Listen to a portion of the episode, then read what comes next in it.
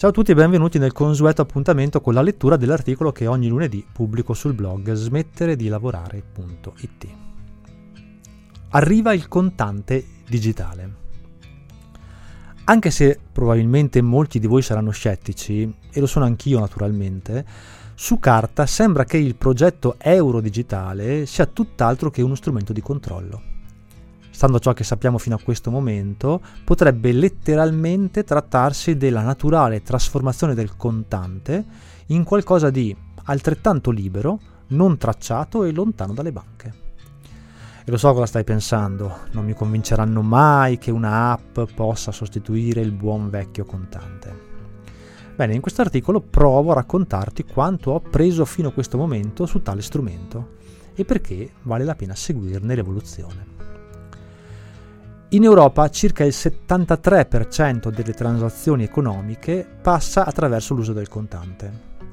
Questa è cosa buona e giusta perché il denaro contante non è controllato ed è l'unico modo che le persone hanno per detenere fisicamente i propri soldi. È semplicemente falso il collegamento tra evasione e denaro contante.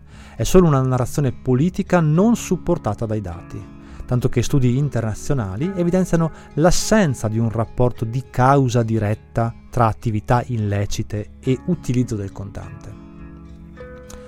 Ora l'Europa sta pensando di sostituire progressivamente il denaro contante con l'euro digitale, una forma di pagamento non tracciata che non dovrebbe passare attraverso il normale circuito bancario e rimanere in larga parte anonima. Attualmente si è ancora in fase di studio e comprensione della fattibilità di questo progetto, ma stando alle più recenti dichiarazioni si sta profilando uno strumento che sembra diverso da quello che alcuni ci vogliono far credere. So che su qualche sito complottista troverete presto articoli che vi parleranno del nuovo euro digitale come ulteriore strumento di controllo, ma le cose sembrano non essere veramente così.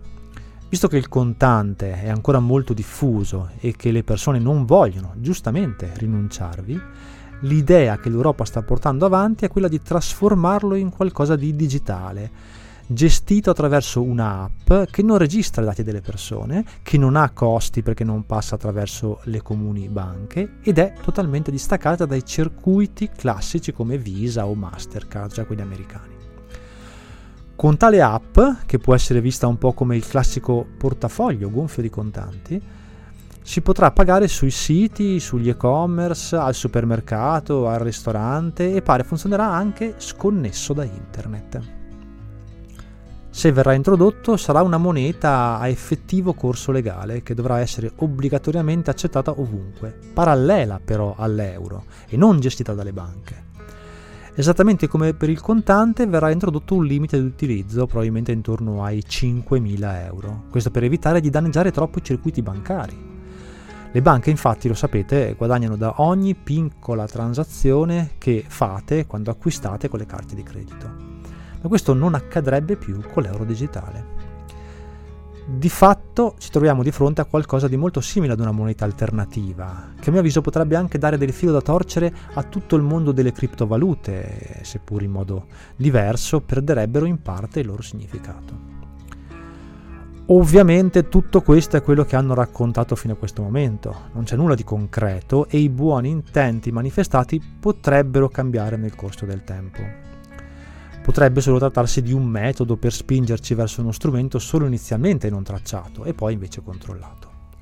Non sto dicendo di abbracciarlo ciecamente, ma ho sempre ritenuto giusto raccontarvi le cose come stanno, senza fasciarmi la testa prima di romperla. Io sono e resterò sempre un forte sostenitore del contante, ma per il momento non ha senso demonizzare questo strumento che sembra essere stato pensato a nostro vantaggio. Riconosco infatti che la gestione del contante ha un costo che poi ricade sui cittadini e una serie di problematiche non trascurabili. Vale la pena quindi informarsi sempre su come funzionano i nuovi sistemi, perché etichettarli subito come strumenti di controllo potrebbe farci perdere un'opportunità.